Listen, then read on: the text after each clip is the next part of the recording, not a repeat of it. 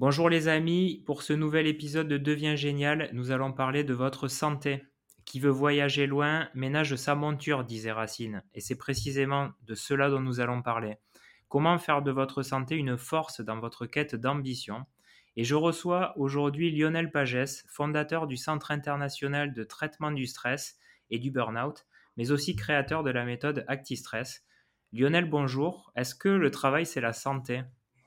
Euh, alors là, tu vois, d'emblée, tu me poses une grosse colle. alors, je n'attendais pas du tout à celle-là. Euh, je pense que le travail, Jérémy, c'est la santé quand, euh, quand tu fais quelque chose qui a du sens, qui te semble utile et utile aux autres, et en tout cas, dans lequel tu peux t'épanouir. Et là, pour le coup, c'est la santé parce que quand on s'épanouit, ben, on secrète un tas de bonnes hormones on active ce fameux bon stress qui est à l'origine de la marque ActiStress, activer le bon stress. Et là, pour le coup, et là, pour le coup, ça devient la santé. Donc, dans ce sens-là, oui, le travail, c'est la santé. On va revenir hein, bien sûr sur euh, tous ces sujets, mais euh, on va démarrer par euh, ton enfance, parce que la tradition sur Devient Génial, c'est de, comprendre nos invités et leur trajectoire. Alors toi, quel enfant tu étais? Est-ce que tu avais des rêves Raconte-nous. Alors moi, je suis petit dernier d'une famille de, de trois sœurs. Euh, ma mère fait des, euh, fait entre guillemets des enfants, fait trois filles parce qu'elle veut absolument avoir euh, un garçon au bout. Et donc, tu vois, elle fait trois filles pour avoir un garçon à la fin. Donc, elle est contente. Donc, forcément, je suis petit chouchou. ce qui a des avantages et des inconvénients. L'avantage, c'est que tu as beaucoup de choses que tu n'espères même pas. Et puis, l'inconvénient, c'est que des fois, tu as du mal à aller chercher ce qui est bon pour toi. Et donc, je pense que c'est à la fois je développe une grande ambition pour plein de choses et en même temps mon côté euh, petit dernier euh, hyper chouchouté, ben, ça crée une sorte de polarité entre cette grande ambition d'un côté et puis le fait que euh, je m'attends un petit peu à ce que les choses me tombent tout cru dans le, tout cru dans le bec. Et je pense que c'est ce qui à un moment donné m'a poussé à vouloir en savoir plus sur moi. Assez tôt, je voyais bien que j'étais quand même vachement chouchouté et donc d'un côté je me disais ben peut-être qu'il faut quand même que tu dépasses euh, euh, cette bulle dorée dans laquelle on t'a fait grandir. Donc ça, ça doit être un aiguillon pour aller plus loin avec moi-même, je pense. Comment tu as construit ton parcours d'orientation? Comment tu as fait tes premiers choix? En fait, euh, j'étais ce qu'on appelle un, bon élève, en fait, curieux. J'aimais beaucoup travailler parce que je pense que j'aimais l'idée de, de, réussir, on va dire comme cela. Et je me retrouve euh, à choisir plutôt une orientation scientifique. Donc, euh, à l'époque, sais ce qu'on appelait euh, première S et bac S. Alors, avant, c'était bac C, donc après, c'était bac S. Et après, je me dis, bon, ben, je ne sais pas ce que je veux faire. Donc, comme je ne sais pas ce que je veux faire, je vais quand même essayer d'aller le plus loin possible.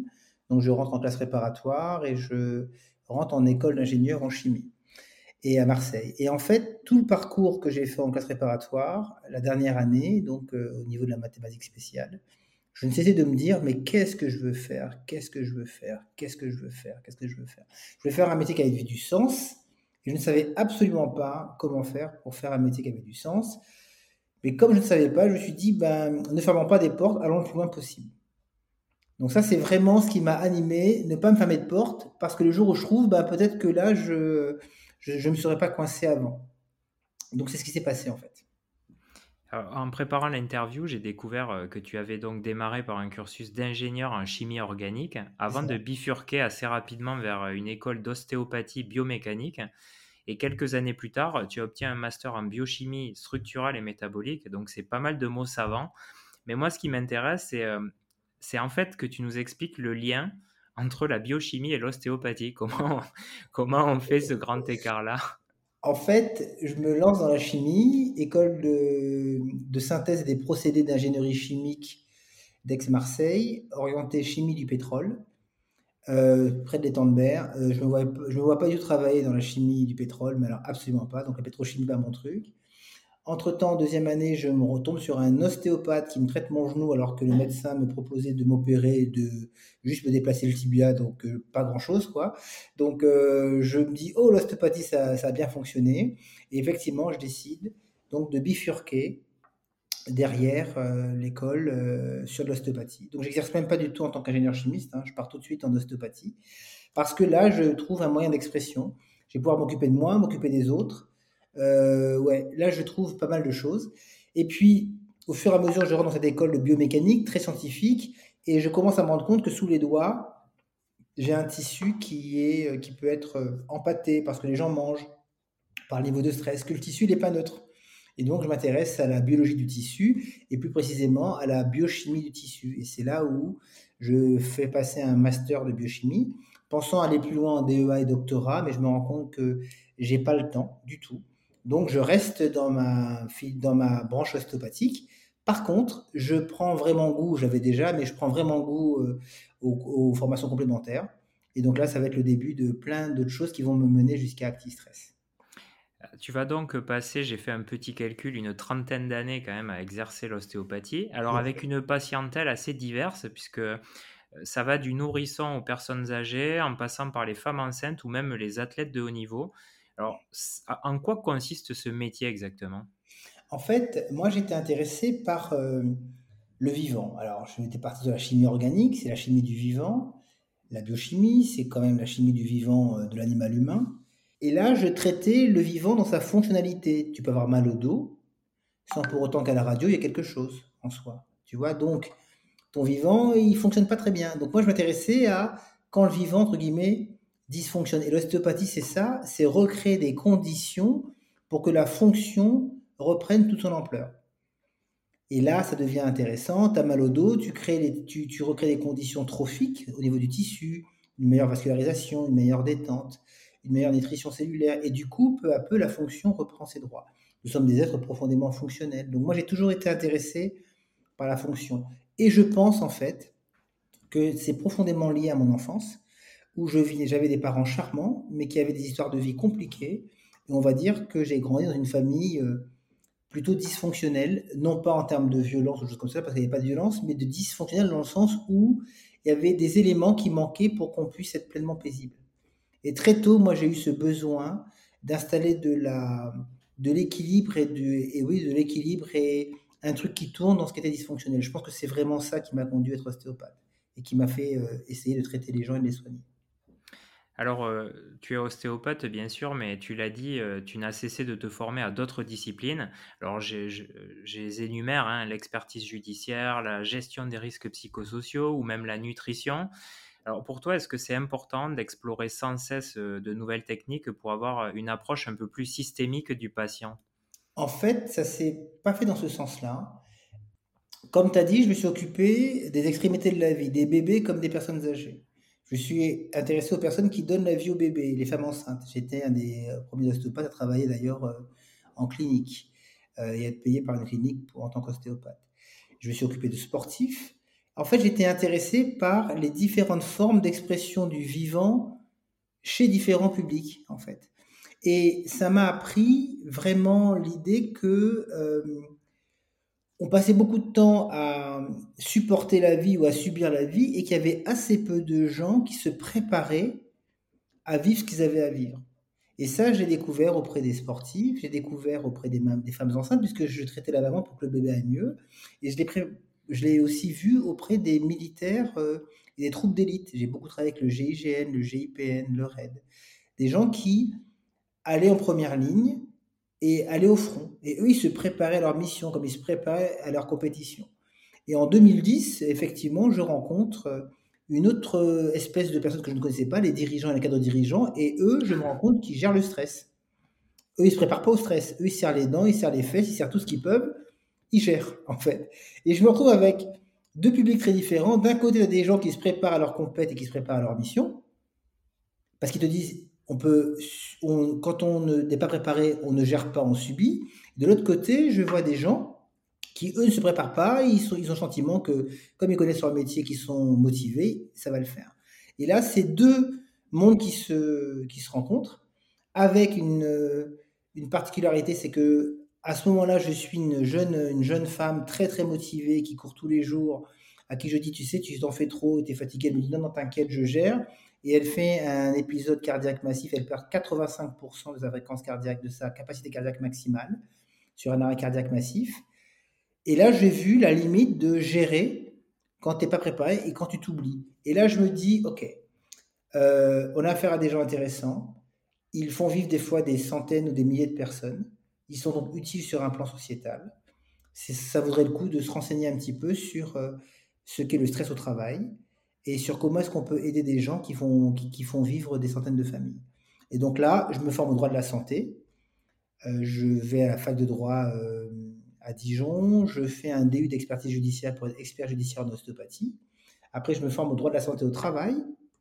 Je deviens expert en prévention des risques psychosociaux. Et en parallèle de ça, je fais plusieurs DU de physionutrition. Pourquoi? Parce que c'est un, des piliers de, l'hygiène de vie, de la santé durable, c'est l'alimentation. Et peu à peu, j'ai cette formation à la chimie du vivant, j'ai cette formation à la physiologie, à l'entraînement, à la nutrition, au droit de la santé, de la santé au travail. Tu vois, je commence à avoir tout un écosystème autour de la fonction et du maintien de la fonction de l'individu, que ce soit à titre personnel ou à titre professionnel, qui commence à, à devenir assez intéressante. Et en 2013, je fonde, je crée un centre de remise en forme orienté fatigue des cadres dirigeants et des dirigeants. Euh, et c'est là que démarre en fait l'aventure sur ces publics qui gèrent, qui ne préparent pas. Moi, mon travail, c'est de les, euh, c'est de les préparer de, et de leur faire comprendre que gérer ne suffit pas. Alors, c'est justement à cette époque-là qu'on s'est rencontrés, hein, parce que moi, j'étais cadre. Je et, d'en parler, mais effectivement, c'est là qu'on se rencontre. Exactement. Donc, j'ai suivi euh, bah, ton enseignement. Et à ce moment-là, tu parlais beaucoup d'alimentation et tu nous alertais justement sans cesse sur l'hygiène de vie. Et ce qui m'avait frappé, c'est que tu nous avais dit, pour faire face au stress, il faut se préparer comme un sportif de haut niveau. Et je me suis dit, mais en quoi euh, travailler dans une entreprise s'apparente à l'activité d'un sportif de haut niveau? Alors, en fait, c'est à force de rencontrer des gens qui géraient que je me suis dit, mais euh, qu'est-ce qu'ils gèrent au juste? Et quand tu commences à creuser un petit peu, tu te rends compte que les gens qui gèrent énormément sont soumis à une pression qui s'apparente vraiment à une compétition au long cours. Ils ont des objectifs importants, ils dorment peu, ils prennent jamais le temps de récupérer, ils ont des fois des... Euh, ils ont même souvent des, dîners euh, ou des déjeuners euh, le week-end, ils font autre chose. En fait, ils, ont, ils sont tout le temps sur la brèche et ils pensent globalement que, ben, euh, ça va faire. Si tu n'abordes pas cette, ce type de vie dans une optique différente, et eh ben, tu brûles la chandelle par les deux bouts. On est vraiment sur la nécessité de préserver le corps dans la durée. Le problème étant que quand tu gères le stress, tu considères que le stress, que ta vie n'a un impact, a un seul impact sur le plan psycho émotionnel. Or, le stress, ça a à faire avec l'animal humain que nous sommes. Donc, si tu comprends pas que c'est bien si ta tête a le sentiment que ça va le faire, que ton corps lui souffre parce qu'il mange trop, il dort pas assez, il fume trop, il regarde trop la télé, il regarde trop l'écran et, et ou alors il fait pas assez de sport ou il en fait trop, bah, tu te rends compte que il peut pas tenir. D'où l'idée que quand tu es soumis à un stress, il faut absolument comprendre que ton corps, c'est lui pour le coup qui te permet de ménager, euh, il faut qu'il soit ménagé pour pouvoir durer un petit peu.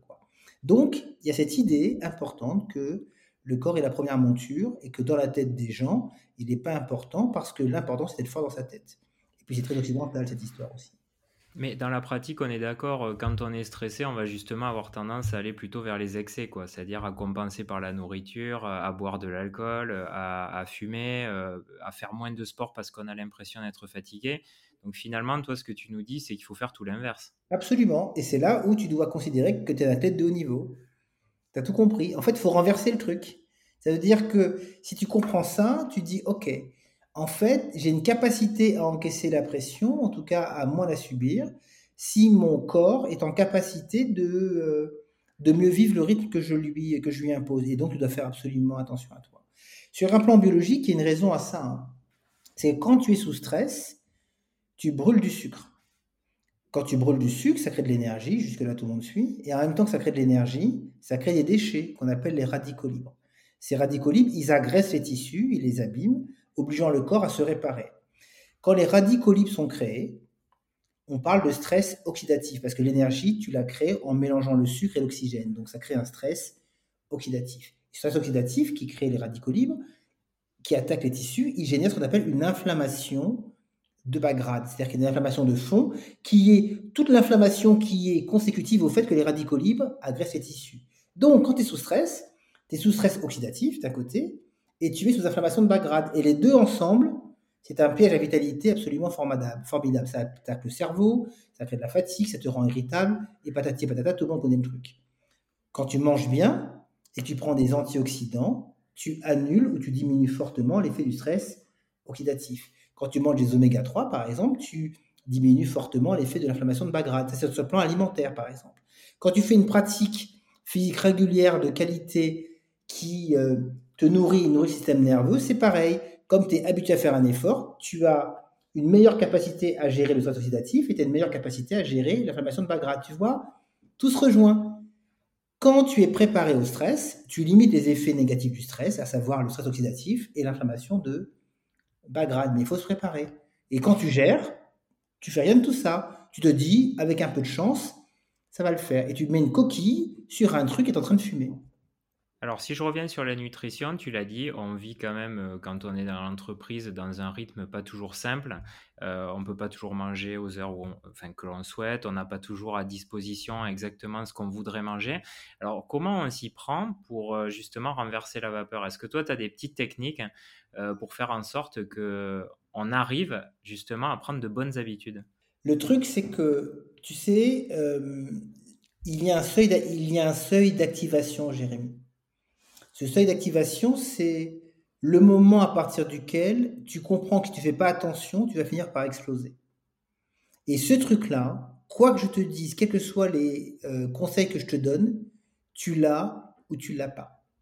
Tu as des gens, ils, déclenchent le seuil d'activation, ils le, enfin ils le dépassent quand ils sont pris le mur une bonne fois dans la tête et qu'ils disent c'est fini, on ne m'y reprendra plus.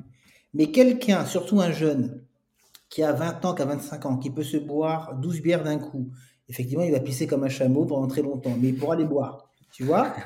En fait, si à lui, tu lui dis, écoute, mon gars, arrête de bouffer tes tacos et puis tes Twix parce que euh, ça, ça va te mettre à mal, qu'est-ce que tu veux qu'il t'écoute? Il a 25 ans, il a toute l'énergie, il peut boire ce qu'il veut, le matin, il est quasiment frais. T'as pas beaucoup de prise là-dessus. Donc, bien sûr, je pourrais te faire un truc en disant aux jeunes de ceci, cela, mais le problème, c'est que quand tu es jeune, tu as la vitalité pour toi. Tu vois, c'est là où ça devient, où c'est compliqué en fait. Et, comment tu fais alors peut-être pour identifier ce seuil euh, qui est finalement parfois un peu mince entre ce qu'on pourrait considérer être de la fatigue un peu habituelle et euh, le basculement vraiment vers euh, quelque chose qui peut être catastrophique, hein, parce que sur Devient Génial, on a eu des gens qui nous ont expliqué leur burn-out.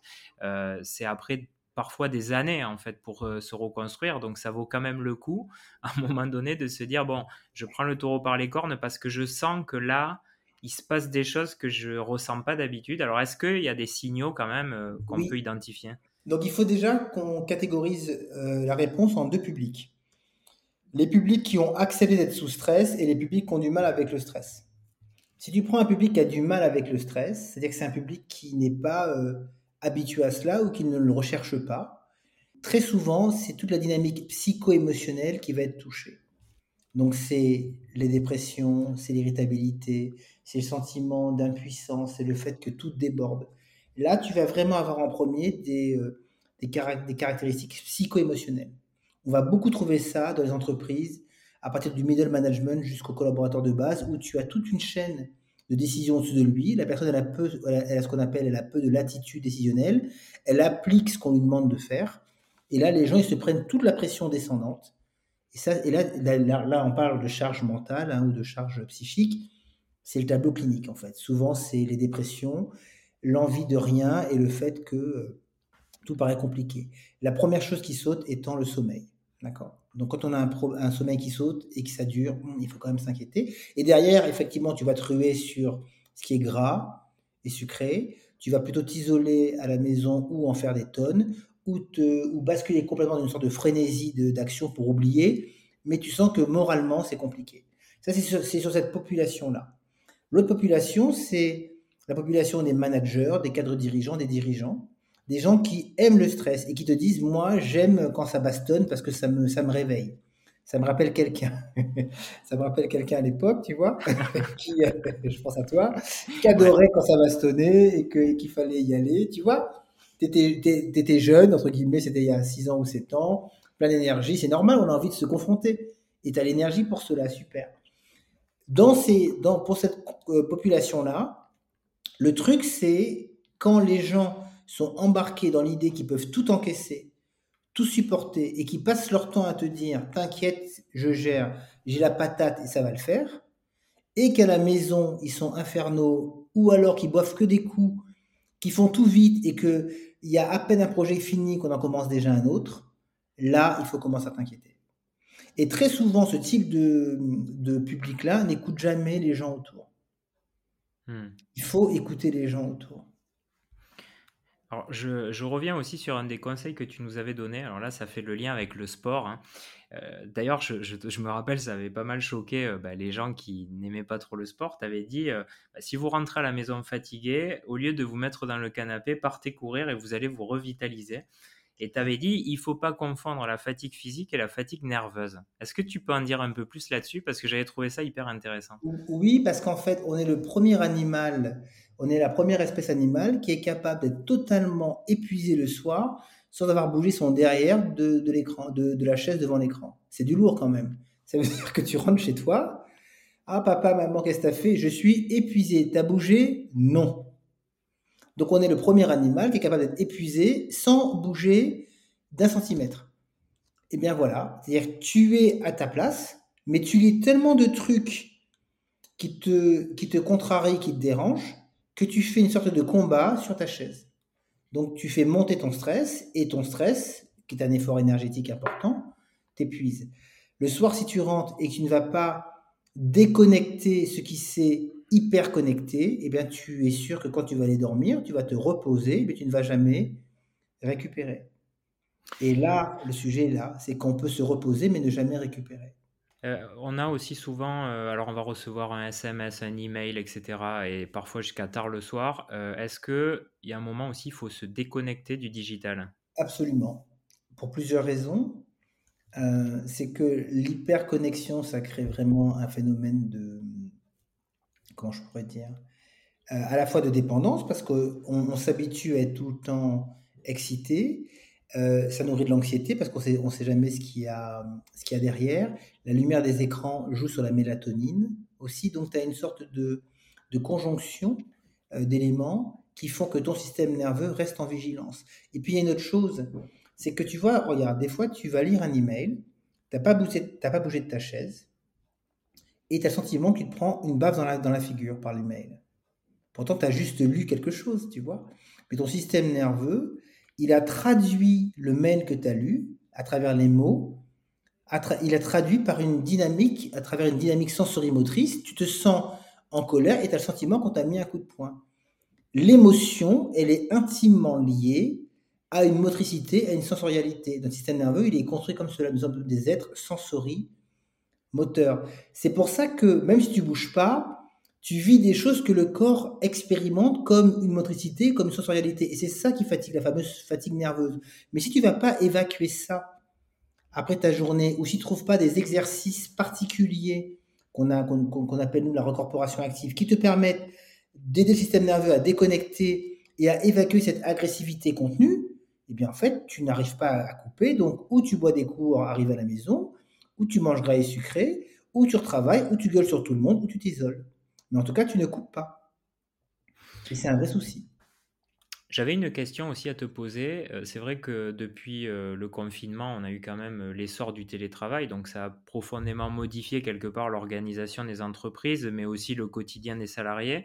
Est-ce que toi, tu constates de nouveaux travers suite à, l'essor du télétravail?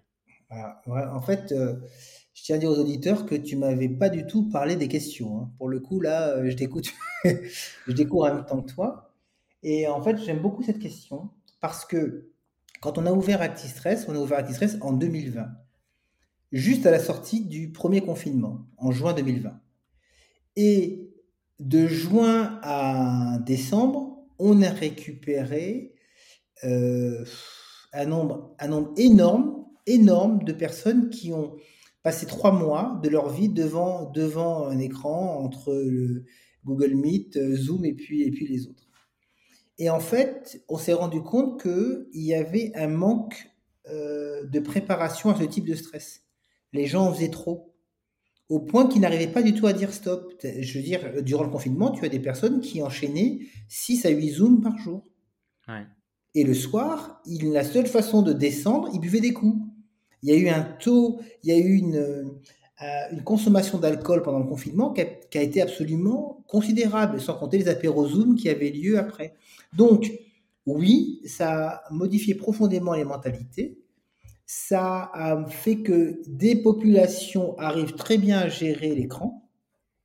Il y a des populations qui sont un peu travaillomanes, qui ont beaucoup de mal à gérer l'écran parce qu'il n'y a plus personne qui leur dit stop. Et à ce propos, les, euh, les métiers qui ont le plus été ont le plus souffert des conséquences du travail sur écran à grande échelle, ce sont les métiers de la comptabilité. Parce qu'on a affaire à des populations qui adorent travailler et qui ont beaucoup, beaucoup de mal à s'arrêter. Donc, vraiment, les métiers, de, les métiers de la comptabilité ont beaucoup, beaucoup souffert et beaucoup de collaborateurs ont, ont été très mal durant le confinement à cause de ça, parce qu'ils n'arrivaient pas à s'arrêter. Ils aiment travailler et ils ont surtout peur de ne jamais en faire, jamais en faire assez.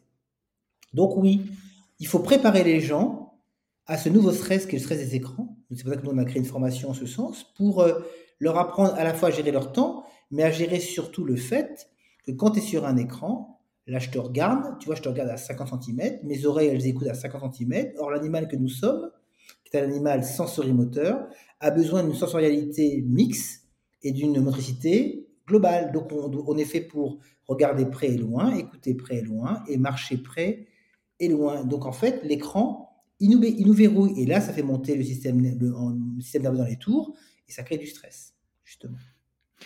Alors on le voit quand même euh, depuis des années, euh, le bien-être au travail, c'est un sujet euh, qui est vraiment arrivé bah, dans les médias, dans la bouche d'un peu tout le monde. Hein, et on voit des entreprises qui saisissent le problème, en tout cas qui disent le saisir. Est-ce que toi, aujourd'hui, tu considères vraiment qu'il se passe quelque chose, que les entreprises sont davantage à l'écoute des salariés ou est-ce que, un peu comme la RSE dans certains groupes, c'est plus de la com pour de la marque employeur, mais pas forcément des actes derrière. Alors, sans citer aucun groupe, mais c'est une tendance. Hein. En fait, euh, je pense que il y a une, en fait, non, je pense qu'il y a une vraie volonté des entreprises, euh, Jérémy, de saisir le sujet, mais pour une bonne raison, c'est que si elles ne le saisissent pas, ils ont plus grand monde. Parce que pour, parce que pour le coup, les, les jeunes générations, à un moment donné, euh, le bullshit, ça suffit, et elles n'ont pas envie de s'emmerder, il n'y a pas d'autre mot, à rester dans un métier qui n'a pas de sens, où on leur raconte des cracks. Donc en fait, globalement, ils sont obligés. Tu beaucoup d'entreprises, très tôt, lors, lors des entretiens d'embauche, hein, le, jeune qui arrive, dit, OK, moi je veux bien travailler chez vous, mais je veux déjà un 4-5e, et ça, je ne vais pas le faire. Donc ils sont obligés, en fait, de s'atteler à cette question du bien-être au travail, et pas de façon, j'ai envie de dire, euh, circonstanciée ou... Euh, euh, ou superficielle. Je pense qu'il y a une, une volonté de faire quelque chose de fond. Le problème qui se pose, il est un petit peu différent selon moi, c'est que toute la prévention des risques psychosociaux est essentiellement orientée autour de l'impact psycho-émotionnel du stress. Du coup, ça a orienté tout le marché sur la question de la gestion du stress. Si c'est bien respirer, avoir un mental fort et puis pouvoir gérer son temps, on a le sentiment que l'on contrôle le truc à partir du moment où on l'a décidé. Et ça, c'est une méconnaissance profonde des mécanismes physiologiques qui euh, euh, sont en relation avec le stress. En fait, il faut expliquer que le premier rempart au stress, il n'est pas psycho-émotionnel, il est physiologique. Et c'est pour ça que nous, on est basculé de la gestion du stress, on est basculé, on, est, on a basculé sur la préparation au stress pour dire aux gens, avant de gérer, déjà, il faut que vous compreniez en profondeur comment le stress s'installe chez vous avant même que vous vous en rendiez compte. Parce qu'il y a des populations qui sont tellement habituées au stress qu'elles ne se rendent même pas compte qu'elles sont stressées, elles se rendent compte quand elles explosent, ce que tu expliquais tout à l'heure. Et ça, c'est un véritable problème. Quand tu as un métier qui te fait jouer en Ligue des Champions, en termes de rythme, d'intensité de, travail, de peu de, de peu de, de, récupération en Ligue des Champions, et que toi, tu es taillé pour, pour euh, encaisser le rythme de Ligue 1 ou de Ligue 2, tu ne peux qu'exploser. Mais entre le moment où tu, mais comme tu ne le sais pas, dans ta tête, t'inquiète, je gère, bah, tu finis par exploser. Il y a un vrai problème d'acculturation des métiers qui sont soumis au stress. Il faut apprendre aux gens à se préparer au stress de leur métier. C'est ce qu'on a demandé de faire euh, auprès du RNCP. Donc on attend, on attend la confirmation. On a, on a déposé la première certification professionnelle de préparation au stress des métiers. Donc c'est en cours, on va l'avoir d'ici une semaine, je pense. Avant de passer euh, à la dernière question, on va juste faire un petit zoom sur justement ActiStress. Est-ce que tu peux nous expliquer euh, comment tu agis finalement dans les entreprises pour ceux qui nous écoutent, puisque ça peut aussi intéresser des gens qui sont en entreprise? Donc, quelle méthode? Est-ce que c'est du collectif, de l'individuel? Comment tu t'y prends? Alors, en fait, on a créé une méthode de lutte contre le mauvais stress professionnel qui est orientée stress des équipes, stress des métiers. Quand une équipe est soumise à un stress, bah, ça crée des tensions entre les personnes, à titre collectif, à titre individuel, et aussi parce que le métier, par le métier lui-même, génère du stress. Donc, en fait, on a créé des formations à la préparation au stress du métier euh, on a créé des stages collectifs individuels où on prend les personnes, les groupes dans notre lieu et on les prépare au stress de leur fonction. Et c'est là où on a une particularité, c'est que quand tu es sous stress, quand je suis sous stress, je peux être amené à dire le stress, ça m'a déboussolé, je suis euh, à l'ouest, j'en ai la tête à l'envers, je me sens tout petit dans cette situation et euh, ça n'en finit pas. En gros, le stress, et je m'emmène les pinceaux aussi, le stress décoordonne, désoriente, euh, désaligne et fait perdre le rapport à l'espace et au temps. Et en fait, à partir de ce propos-là, qui est un propos essentiellement sensorimoteur, on a été capable de créer et de faire vivre aux gens des situations motrices complexes qui mettent le système nerveux exactement au même endroit que le métier va le, que ce que le métier va lui, va, lui faire vivre en fait. En gros, si tu fais du jet lag toute la journée et que tu as le sentiment d'être constamment euh, la tête à l'envers, eh bien, on va te faire vivre des situations, on va te chambouler complètement. On va te faire vivre ce que tu vis dans ton métier. Et peu à peu, on recrée des conditions d'une meilleure bande passante. Et ce qui stressait les gens ne les stresse plus. On les prépare au stress de leur fonction. Ça, c'est unique. Hein. on est les seuls en Europe à savoir faire cela. Et avant, on avait une audience régionale. Maintenant, on a une, audience internationale. On a des gens qui viennent du monde entier pour qu'on les remette sur pied en, des temps très courts, après un diagnostic biologique particulier. Et maintenant, on a beaucoup d'équipes qui viennent pour le soutien à la performance. Tu sais que tu vas euh, vers une direction où tu vas avoir plus de stress.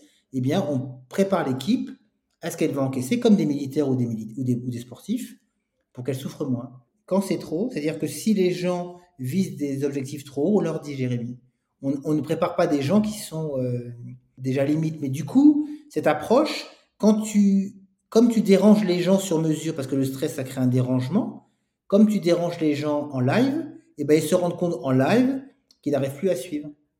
Et ça, c'est vachement intéressant. On est capable du coup de faire du, de l'urgence, mais de faire du préventif. Et de dire à quelqu'un, vous allez prendre une fonction, mais vous n'avez plus la bande passante pour la prendre. On arrive déjà à la dernière question, Lionel. Oui. Et je vais te poser la question euh, que j'appelle la question du sage. Si tu devais donner un conseil ou une astuce euh, aux jeunes euh, qui écoutent aujourd'hui et qui cherchent leur voie, tu leur dirais quoi?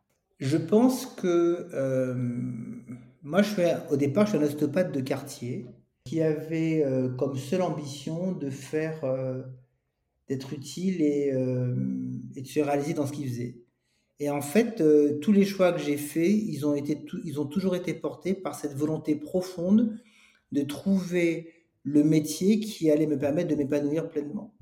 Et je pense que c'est cette volonté d'épanouissement et une recherche vraiment euh, courageuse, hein, parce que j'aurais pu rester ingénieur chimiste et j'avais une voie toute tracée, qui m'a fait passer de ostéopathe à plein de diplômes, là, et puis à euh, dirigeant, on a 8 salariés, on a 30 formateurs autour, enfin je veux dire, euh, je suis passé complètement à autre chose. Je pense vraiment, je, je pense que les jeunes doivent absolument nourrir en eux la volonté de donner une dimension profonde à leur vie qui est liée à ce besoin de s'épanouir et de se trouver. J'ai toujours souhaité me trouver dans ce que je faisais.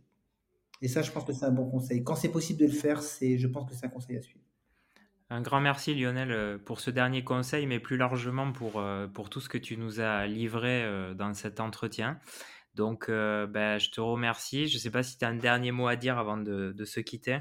Non, non, j'ai tout dit, mais c'est vrai que ça me fait plaisir de. Et ça, tu vois, ça fait partie des mystères de la magie de la vie. On se rencontre dans un cadre professionnel. Tu vis la formation en tant que stagiaire, et puis des années après, tu vois, tu m'invites à ton podcast. Ça, pour le coup, je trouve que c'est une, une belle boucle, en fait, vraiment une belle boucle. Mais en tout cas, j'encourage les gens euh, à regarder ce que tu fais, voire euh, à travailler avec toi et avec Stress parce que moi, ça m'avait beaucoup aidé pour ma part et je sais que beaucoup de collègues aussi euh, avaient appliqué tes conseils et que ça nous avait permis d'avoir plus de vitalité, de nous sentir mieux. Donc c'est que du bonheur. Et, et pour les auditeurs, bah, si vous avez aimé cet épisode, n'hésitez pas à nous laisser des commentaires ou même une petite note sur Apple Podcast parce que c'est ce qui permet de faire connaître l'émission. Donc un grand merci Lionel et à très bientôt. À très bientôt Jérémy. Salut.